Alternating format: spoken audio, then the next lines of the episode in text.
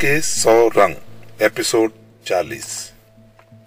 میں long room کے دیوار شیشے کا چوکٹا ذرا دکیل کر پچھلے برامدے میں جاتا جو گولف کورس پر کھلتا تھا، اور پھر اس راستے پر آ جاتا جس پر گولف کارٹس چلتی تھی یہ ایک بل کھاتی ہوئی چوڑی پگڈنڈی تھی جو کئی کلومیٹر کے علاقے میں وسیع ہوتے گولف کورس کی ہر جھیل، ہر پہاڑی تک چلی جانے والی ایک منی شاعرہ تھی۔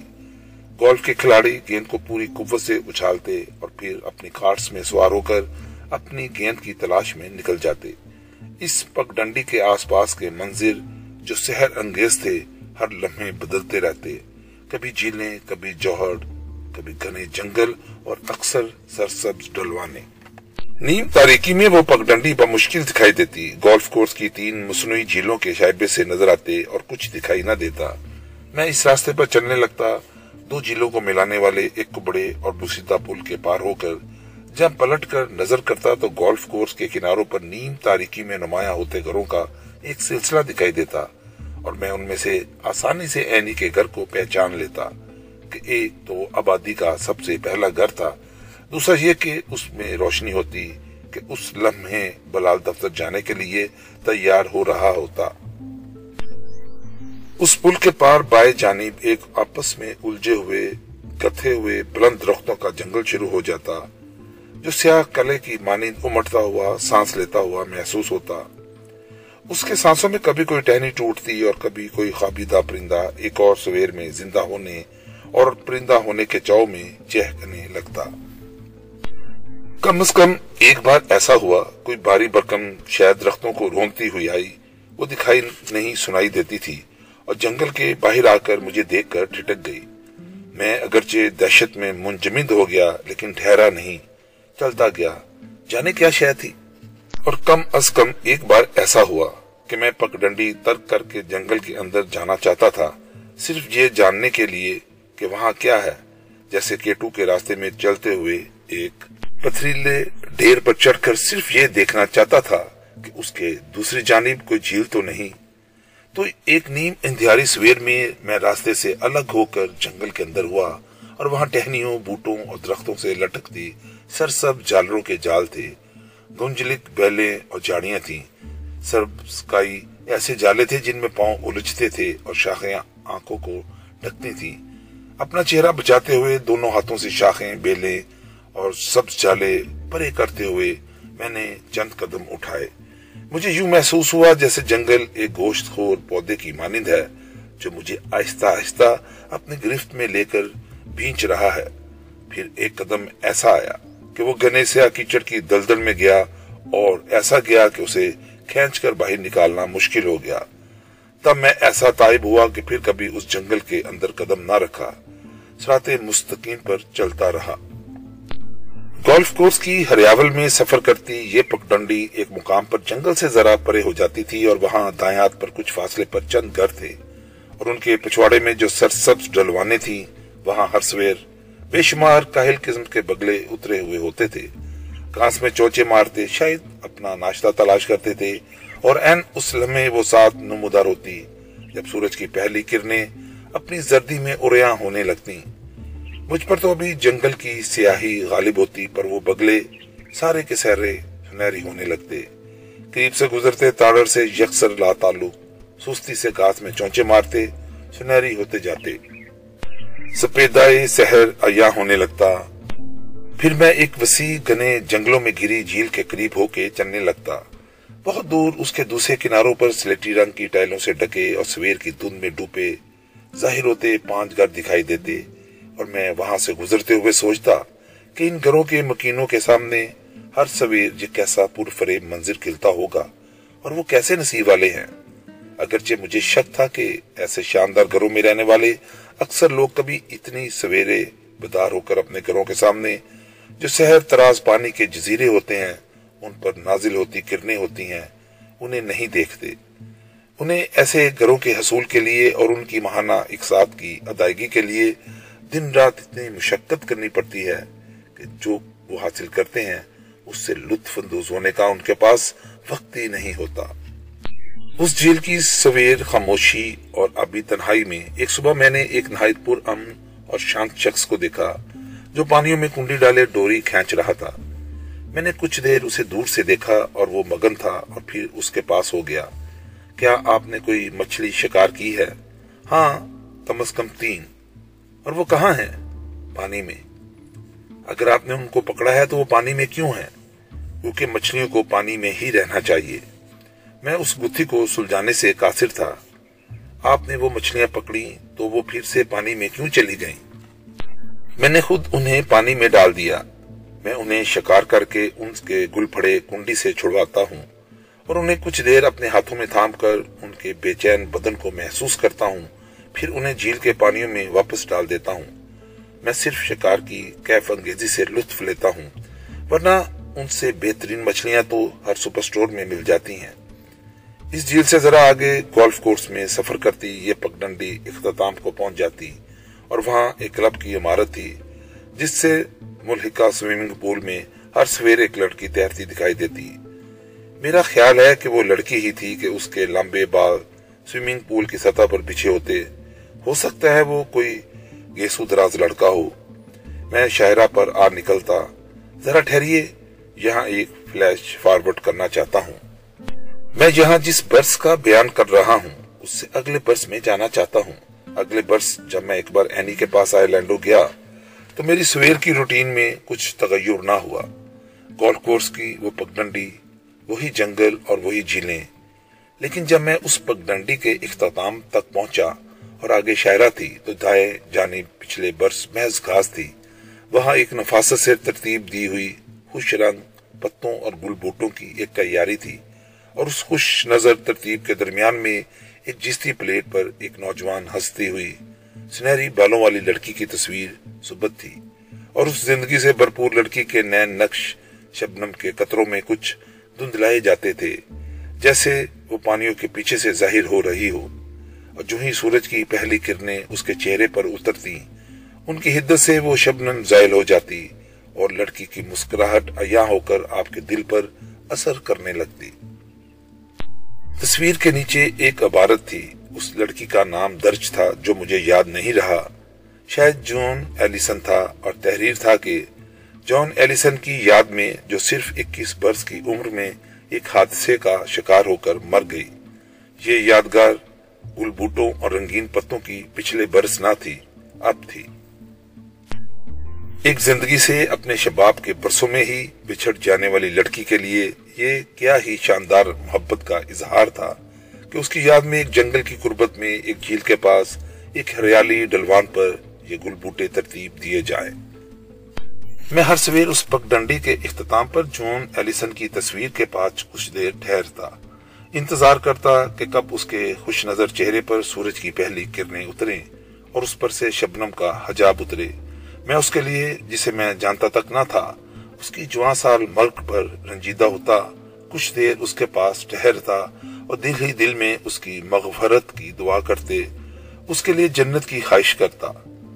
بے شک مسلمان جنت کے لیے نہ صحیح جو بھی اس کا عقیدہ تھا، اس کی جنت کے لیے اور اگر اس کا کوئی بھی عقیدہ نہ تھا، تو کسی بھی ایسی جنت کے لیے جس کا تعلق کسی مذہب سے نہ ہو، کہ ہر مذہب کی جنت الگ ہوتی ہے، جس میں صرف اسی مذہب کے پیروکار داخل ہو سکتے ہیں۔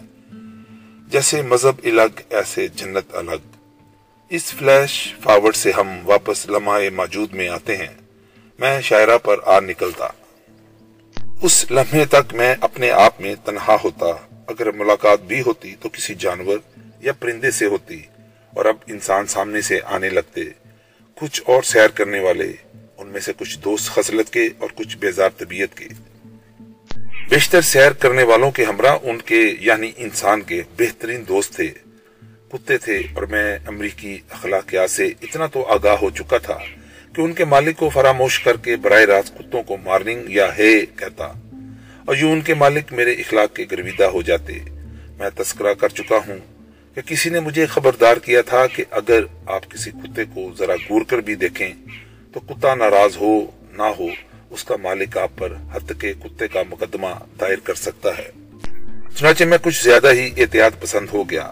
کتا آ رہا ہوتا اور ظاہر ہے وہ اکیلا تو نہیں، اپنے مالک یا مالکن کے ساتھ آ رہا ہوتا۔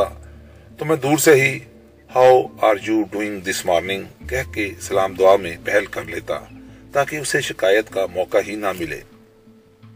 میں ایک حتمی نتیجے پر پہنچا ہوں اور یوں ہی نہیں پہنچا، ایک امید مشاہدے کے بعد پہنچا ہوں کہ یہاں انسان کتوں کو سیر نہیں کرواتے، بلکہ کتے انسانوں کو سیر کروانے کے لیے نکلتے ہیں۔ وہ یعنی کتے جدھر جی چاہے چل نکلتے ہیں اور انسان ایک بے دام غلام سر چکائے اس کے پیچھے پیچھے۔ اگر کتا یہ محسوس کرتا ہے کہ انسان ذرا سست ہو رہا ہے، تو وہ یکدم کسی کتیا کو دیکھ کر بے دڑک اس کا پیچھا کرتا ہے اور اس کے ساتھ دوڑ لگانے لگتا ہے۔ پھر یہ فیصلہ کتے کا ہے کہ اس نے گھر واپس کب جانا ہے کہ انسان اب تھک چکا ہوگا، اسے آرام کی ضرورت ہے۔ اب کل صبح پھر اسے سیر کروائیں گے۔ ویسے میں نے دنیا کے کسی اور ملک میں نہ تو اتنے کتے دیکھے ہیں اور نہ ہی اتنے موٹے۔ نیو یارک کے کچھ علاقوں میں تو لوگ اپنے تن بدن کا ذرا خیال رکھتے ہیں، لیکن جو ہی آپ وہاں سے باہر آتے ہیں تو موٹے لوگوں کی دنیا شروع ہو جاتی ہے۔ آئرلینڈوں کے میدانی علاقوں میں بھی آپ کو چھوٹے موٹے پہاڑ نظر آئیں گے جو حرکت میں ہوتے ہیں۔ موٹاپا امریکہ کی ایک شناخت ہے کہ امریکی ہما وقت کچھ نہ کچھ چرتے رہتے ہیں، کھاتے رہتے ہیں۔ آئرلینڈ یا جرمنی میں جو موٹے ہوتے ہیں، وہ بے تماشا بیئر ان ڈھیلنے کے نتیجے میں ہوتے ہیں، جبکہ امریکی تلے ہوئے مرغ، فرنچ فرائز اور پنیر کے برگر ہڑپ کرنے کی وجہ سے پھیل جاتے ہیں۔ ان ہر دو موٹوں میں بنیادی فرق یہ ہوتا ہے کہ بیئر نوش کرنے والے خواتین و حضرات موٹے ہو کر نہایت خوشگوار خصلت کے بات بات پر کہہ کہے بلند کرنے والے ہو جاتے ہیں، جبکہ صرف تلی ہوئی خوراک کی بے بہا زیادتی کے باعث پھیلنے والے نہایت بیزار اور بدتمیز ہو جاتے ہیں۔ اور اس کے باوجود میرا مشاہدہ یہ بھی ہے کہ امریکی موٹے اپنے روزمرہ کے کاموں میں نہایت متحرک اور فعال رہتے ہیں۔ موٹاپا ان کی کارکردگی پر اثر نہیں کرتا۔ کچھ دیر بعد شہرہ پر ٹریفک کی آمد و رفت شروع ہو جاتی، دھوپ ظاہر ہو کر منظر کو عیاں کرنے لگتی، تب میں واپسی کا سفر اختیار کرتا۔ جہاں سے شہرہ آئرلینڈوں کے ڈاؤن ٹاؤن کی جانب مڑ جاتی، وہاں سے پلٹ آتا۔ واپسی پر مجھے سکولوں کے بچے ملتے، کچھ پیدل، کچھ سائیکلوں پر سوار، ہیلمٹیں پہنے ہوئے اور چند ایک سکیٹنگ کرتے ہوئے۔ میں سامنے سے آنے والی کاروں پر نگاہ رکھتا کہ پورے آٹھ بجے ان میں سے ایک نیلے رنگ کی ٹوئٹا کیمرے نے نمودار ہونا تھا اور ڈرائیور کی نشست پر دفتر جانے والے بلال نے ہونا تھا۔ وہ مجھے دیکھ کر ہاتھ لاتا اور مسکراتا ہوا چلا جاتا۔ گھر نزدیک ہونے لگتا، یہاں بائیں جانی میں نے ایک بار گاس پر اچھل کود کرتے دو سیاہ خرگوش دیکھے تھے۔ میں کچھ دیر اپنے آپ کو ساکت رکھے ان کی حرکتوں سے لطف اندوز ہوتا رہا اور پھر وہ ہراساں ہو کر جاڑیوں میں اوجل ہو گئے۔ آئندہ دنوں میں اس مقام پر پہنچ کر میں انہیں پھر سے دیکھنے کی تمنا کرتا، پر وہ دوبارہ نظر نہ آئے۔ دھوپ پھیل چکی ہوتی جب میں اینی کے لانگ روم کی دیوار کھڑکی دکیل کر گھر کے اندر قدم رکھتا، پر اس سے پیشتر برامدے میں جوگر اتار رکھتا کہ ان کے تلے گاز کے تنکے سمٹ کر چلے آئے تھے، جو قالین کو گاز برا کر سکتے تھے۔ گھر کے اندر داخل ہو کر بدن کی تھکاوٹ کے لطف میں سینے کی نمی میں آسودہ میں سب سے پہلے فریج کا دروازہ کھولتا اور اس میں سے اپنی پسندیدہ مشروب یعنی چکوترے کے جوس کا کارٹن برامد کرتا۔ کم از کم دو بڑے گلاس، اس کی نیم کرواہٹ حلق سے اتارتا اور ایسے تر و تازہ ہو جاتا جیسے ایک ٹہنی پر جھولتا پکھیرو۔ جو رات کی اوس کی نمی اپنے پروں پر محسوس کر کے تر و تازہ اور شادمہ ہو جاتا ہے۔ ازاں بعد میں حمام کرتا۔ مجھے قطعی طور پر علم نہ تھا کہ یہ حمام کیا ہوتا ہے۔ میں صرف گوال منڈی چوک کے قریب ملا نائی کے گرم حمام سے واقف تھا، جہاں چار فٹ ضرب چار فٹ کے تین دڑبے سے تھے۔ تاریخ اتنے تھے کہ ان میں داخل ہو کر آپ کو اپنی بینائی زائل ہونے کا احساس ہوتا تھا۔ یعنی اگر آپ داخل ہو کر اس کے کائی زدہ اور پھسلنے میں فرش پر قدم رکھتے ہوئے پھسل نہیں جاتے، قائم رہ جاتے تھے۔ پھر آپ دہائی دیتے تھے۔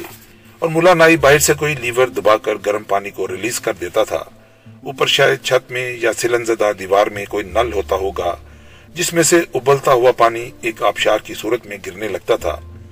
پہلے تو آپ اپنے آپ کو پھسلنے سے بچاتے تھے اور اب جان کے مزید لالے پڑ جاتے تھے، اور آپ اپنے آپ کو اس باپ خارج کرتے بدن کو جلساتے پانی سے بچانے کی تگ و دو میں مشغول ہو جاتے تھے۔ کچھ دیر بعد آپ کو جلسنے کی عادت ہو جاتی تھی اور پھر کیا ہی ایک ان بسات بری کیفیت بدن کو اپنی گرفت میں لے لیتی تھی۔ تو میرا تجربہ صرف اسی ملا کے گرم حمام کا تھا۔ سچی بات ہے کہ میں اس کے بعد کی حیات میں اگرچہ ایران کے قصبے طیب آباد کے ایک شاہی حمام میں بھی حمام کیا۔ ٹرکش بات میں سے ہو کر گزرے اور ناروے میں سوان آباد کے گرم اور پھر یکدم سرد غسل سے بھی دوچار ہوئے۔ پر جو مزہ چھجو کے جبارے وہ نہ بلخ نہ بخارے۔ ملا نائی کا گرم حمام ان سب سے زیادہ کیف آور ہوا کرتا تھا۔ ہاں تو میں بھول چکا تھا کہ یہ حمام کیا ہوتا ہے۔ ایک روز میں نے آئرلینڈو سے مونٹریال میں مقیم میمونا کے بارش اور بٹک چکے جینیس بھائی احمد شفاعت کو فون کیا۔ اور جب ادھر سے جواب نہ آیا تو اپنا پیغام ریکارڈ کروا دیا۔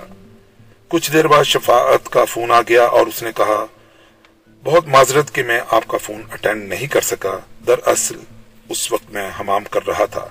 جی میں ذرا پریشان ہو گیا کہ وہ پتہ نہیں کیا کر رہا تھا۔ میں باتھ روم میں تھا، حمام کر رہا تھا۔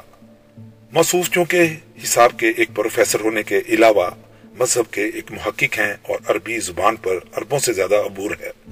اس لیے بھی کہ ان کی اہلیہ مراکشی ہیں اور وہ ہمارے آپ کی طرح باتھ روم جاتے ہیں تو وہ نہیں کرتے۔ جو ہم معمولی لوگ کرتے ہیں، بلکہ حمام کرتے ہیں۔ چنانچہ ازاں بعد میں یہی حمام کرتا، شیف کرتا، شاور کرتا، کپڑے بدل کر جب نیچے جانے کے لیے سیڑھیوں پر قدم رکھتا، تو نیچے وہ منتظر ہوتا، بیلے بیلے کرتا، اوپر دیکھ رہا ہوتا کہ نانا کب نیچے آئے گا۔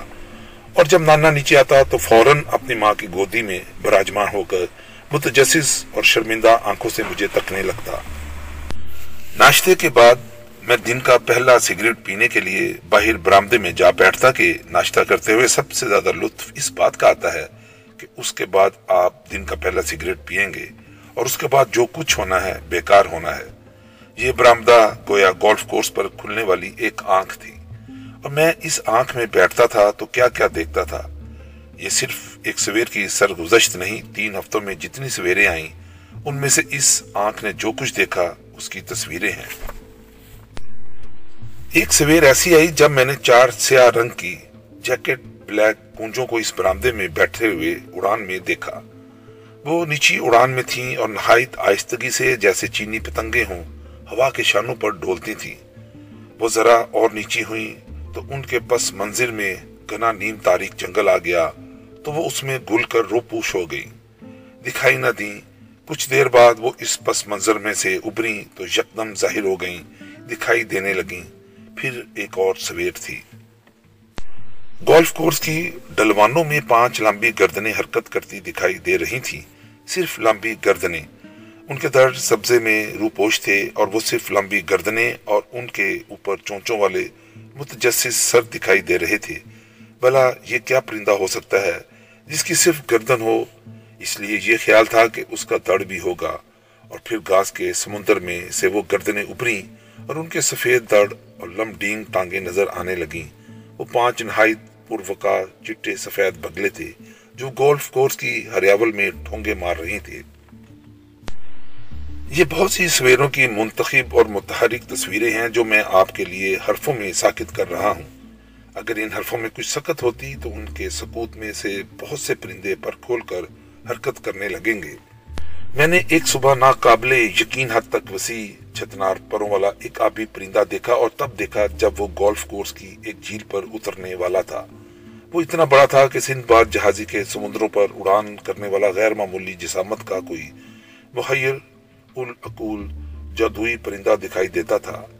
اتنا بڑا کہ اگر سندھ باد اس کی ٹانگوں سے چمٹ کر اس کے ساتھ پرواز کرتا ہوا کسی ایسے جزیرے میں جا اترے جو ہیرو بڑا ایک جزیرہ ہو، تب بھی اس پرندے کو کچھ خبر نہ ہو، وہ اتنا بڑا ہو۔ جس جھیل پر وہ اترنے والا تھا، وہ سویر کی چکا چوند میں یوں آئینہ ہو رہی تھی کہ اس آئینے میں کناروں پر امٹا جنگل، شاہ بلوت کے درختوں اور بیلوں سمیت عکس ہو رہا تھا۔ وہ ابھی پرندہ اس جھیل پر اترا نہیں، بلکہ گرنے لگا۔ ایک سفید کٹی پتنگ کی مانند جو زمین پر گرنے سے پیشتر پھڑ پڑاتی نہیں بلکہ ایک تیر کی طرح گرنے لگتی ہے۔ ایسے وہ پرندہ اس آئینے پر گر رہا تھا، جس میں آس پاس کے جنگل ایک تصویر ہو رہا تھا۔ اگرچہ ایک پرندہ کہیں بھی اترنے سے پیشتر اپنے پر پھڑ پڑا کر اپنے آپ کو قائم کرتا ہوا اترتا ہے، جبکہ وہ پرندہ گرنے لگا۔ شاید اس لیے کہ جو ہی وہ نیچے آ کر جھیل کی سطح کی قربت میں ہوا تو اسے پانی نظر نہ آئے۔ ایک جنگل دکھائی دیا اور وہ شستر رہ گیا۔ کہ میں نے اپنے تئیں ایک جھیل پر اترنے والا تھا تو یہ شاہ بلوت کے درخت کہاں سے آ گئے؟ میں ان پر کیسے اتر سکتا ہوں کہ میں آبی پرندہ ہوں تو آپ پر اتروں گا؟ وہ اتنا حیرت زدہ ہوا کہ پھڑ پھڑانا بھول گیا اور ایک بے جان پوٹلی کی مانند جھیل پر گر گیا اور جیسے ہی وہ گرا، اس کے پہلے لمس سے شاہ بلوت کے درخت، چیڑ، گنجے، سرو، چینی، ایلم، کینری پام، سرخ سدار اور منگولیا کے شجر جو جھیل میں اکس ہو رہے تھے، سب اس کے پروں کے چھونے سے ریزا ریزا ہو کر بکھرتے گئے۔ لہروں میں بدل کر جھیل کی سطح پر ہلکورے لینے لگے۔ جو ہی وہ آبی پرندہ اس صدمے سے سنبھلا، ذرا ہوش میں آیا تو اس نے اپنے حصے کی وہ مچھلی جو اس نے آسمان پر اٹھتے ہوئے جھیل کے پانیوں میں دیکھ لی تھی، وہ مچھلی شکار کی پھڑ پھڑاتا ہوا، بلند ہوا اور پرواز کر گیا۔ جنگل کے سارے درخت پھر سے پانیوں پر لوٹ آئے اور وہ تصویر ہو گئے۔ گولف کورس کی اس پگ ڈنڈی پر میرے سوا بھی سیر کرنے والے بہت تھے۔ صرف یہ کہ وہ بہت بعد میں دن چڑے نمودار ہوتے تھے اور میں اس دوران ناشتے سے فارغ ہو کر برامدے میں براجمان ہو چکا ہوتا تھا۔ ان میں سے ایک نیو یارک میں ہما وقت نظر آنے والی، دوڑنے والی پونیٹے لڑکی کی ہمشیرہ تھی اور ایک اصیل گوڑی کی مانند نپے تلے قدم درتی میرے سامنے سے گزر جاتی۔ اور ہمیشہ مجھے ہی کہہ کر گزرتی۔ اگر تو اینی آس پاس ہوتی، تو میں جواب میں نہایت بزرگانہ شفقت سے اسے ہیلو کہہ کے نظریں چکا لیتا۔ اور اگر وہ گھر کے کام کاج میں مگن ہوتی، تو میں ایک حریص مسکراہٹ کے ساتھ اسے دوبارہ ہیلو ہیلو کہتا اور نظروں سے اس کے متناسب بدن کا پیچھا کرتا رہتا اور ہیلو کو بھی خاصا لٹکا کر کہتا۔ اور ایک روز میں نے کیا ہی اپنے آپ کو خوش بخت جانا جب وہ لڑکی مجھے ہے کہہ کر این میرے سامنے رک گئی اور جھک کر جوگرز کے تسمے کسنے لگی۔ اور میں نے فوراً اپنی بیتاب نظریں اس پر فوکس کر دی۔ اب جو میں نے غور کیا، نظروں میں وہ چہرہ فوکس میں آیا تو اسے دیکھ کر میرا جی چاہا کہ میں دہاڑے مار مار کر رونا شروع کر دوں۔ آج تک جو دکھائی دیتا رہا تھا وہ محض شراب تھا، وہ کچھ زیادہ لڑکی نہ تھی۔ صرف اس کے بدن کے تناسب اور پونی ٹیل نے مجھے دھوکہ دیا تھا، ورنہ وہ بھی نانی جان وغیرہ تھی۔ اور میری ہان کی یعنی میری ہم عمر تھی سارا دن موڈ آف رہا۔ کچھ دیر بعد اس سولہ سراخوں والے گولف کورس میں کھیلنے والے شائقین اپنے گولف کارٹس پر نمودار ہونے لگے۔ یہ گولف کارٹس مجھے چاند کی سطح پر حرکت کرنے والی گاڑیاں لگتی جو ہولے ہولے منظر پر ابھرتی ہیں۔ برامدے کے عین سامنے تین چار پام کے درختوں کی قربت میں کوئی ہول یعنی سوراخ تھا، جو جانے چھٹا یا ساتواں تھا اور گیند پر صرف ایک ضرب لگا کر اسے سوراخ میں ڈال دینے کی تمنا کرنے والے یہ کھلاڑی اپنے کارٹس روکتے، مناسب سٹکس کا چناؤ کرتے اور انہیں تھام کر پہلے تو اس گیند کی تلاش میں سرگرداں رہتے، جسے انہوں نے پتہ نہیں کہاں ہٹ کیا تھا اور وہ اڑتا ہوا آ کر یہیں کہیں آرام کرتا تھا۔ یہ گیند مل جاتا تو وہ نہایت غور و خوص سے گھٹنوں کے بل بیٹھ کر سٹک کا سہارا لیے اسے بغور دیکھتے، پھر کھڑے ہو کر ایک ضرب رسید کرتے۔ اتنے احتیاط اور منصوبہ بندی کے تحت کہ وہ سیدھا سوراخ میں جا گرے۔ اور جب وہ نہ گرتا، سوراخ سے ذرا ادھر ادھر رہ جاتا تو وہ زیر لب شٹ وغیرہ کہتے اور اسے ہلکا سا دکیل کر سوراخ میں ڈالتے۔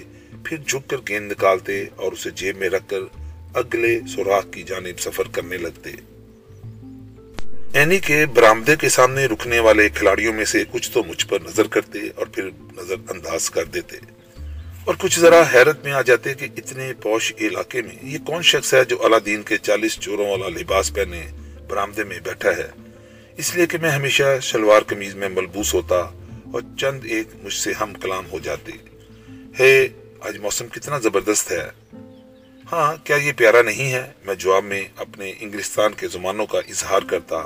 یعنی اٹ لولی یہ پیارا تو ہے، پھر تم گولف کیوں نہیں کھیلتے؟ سگریٹ کیوں پی رہے ہو؟ میں سمجھتا ہوں کہ آرام سے بیٹھ کر سگریٹ پینا، بھاگ دوڑ کر کے گولف کھیلنے سے کہیں کم مضرے صحت ہے۔ میں اپنے آپ کو ہلاک نہیں کرنا چاہتا۔ یہ ایک بہانہ ہے۔ نہیں، میری عمر اتنی زیادہ ہے کہ میں گولف کھیلنے کے قابل نہیں ہوں۔ وہ میرے اس اقرار پر بے حد مسرور ہوتے اور کہتے کمان ہم تم سے زیادہ عمر کے ہیں اور گولف کھیل رہے ہیں۔ تو میں بھی جب بیس تیس برس آپ کی عمر تک پہنچوں گا تو گولف شروع کر دوں گا۔ فنی مین، وہ مسکراتے ہوئے ہاتھ ہلا کر چلے جاتے۔ اس دوران نوفل، جو اب میرے ساتھ کچھ فرینک ہو چکا تھا، لانگ روم کی کھڑکی کے شیشے پر ہاتھ مار کر مجھے متوجہ کرتا کہ تم کیسے نانا ہو، باہر بیٹھے ہو، اندر آ کر مجھ سے کھیلتے کیوں نہیں؟ مجھے کندھوں پر بٹھاؤ، اپنی ڈیوٹی سر انجام دو، یوں بیکار نہ بیٹھے رہو۔ میں اندر جا کر اسے کندھوں پر بٹھا لیتا، تو وہ چین سے نہ بیٹھتا، بلکہ مجھے ہچکولے دینے لگتا کہ چلو چلو، مجھے آئینے کے سامنے لے چلو اور میں لے چلتا۔ وہ قدم آئینے میں کبھی مجھے دیکھتا اور کبھی مسکراتا ہوا اپنے آپ کو ملاحظہ کرتا، پھر شکدم ویشی ہو جاتا اور بیلے بیلے کرتا میرے کندھوں پر کودنے لگتا۔ وہ مجھ سے سنبھالا نہ جاتا۔ یہاں تک کہ اس کی اچھل کود کو میں سہار نہ سکتا اور اسے کندھوں سے اتار کر اپنے سامنے کھڑا کر کے پہلے یہ اطمینان کر کے کہ بلال دفتر چلا گیا ہے، اسے ڈانٹتا، وہ ایک بندے کے پتر بنو اور مجھ سے خفا ہو کر بلے بلے کرتا، فوراً اپنی ماں کی گود میں جا بیٹھتا اور مجھے شکایت بری نظروں سے تکنے لگتا کہ یہ کیسا نانا ہے۔ یہ آئی لینڈوں کی سویرے ہوا کرتی تھی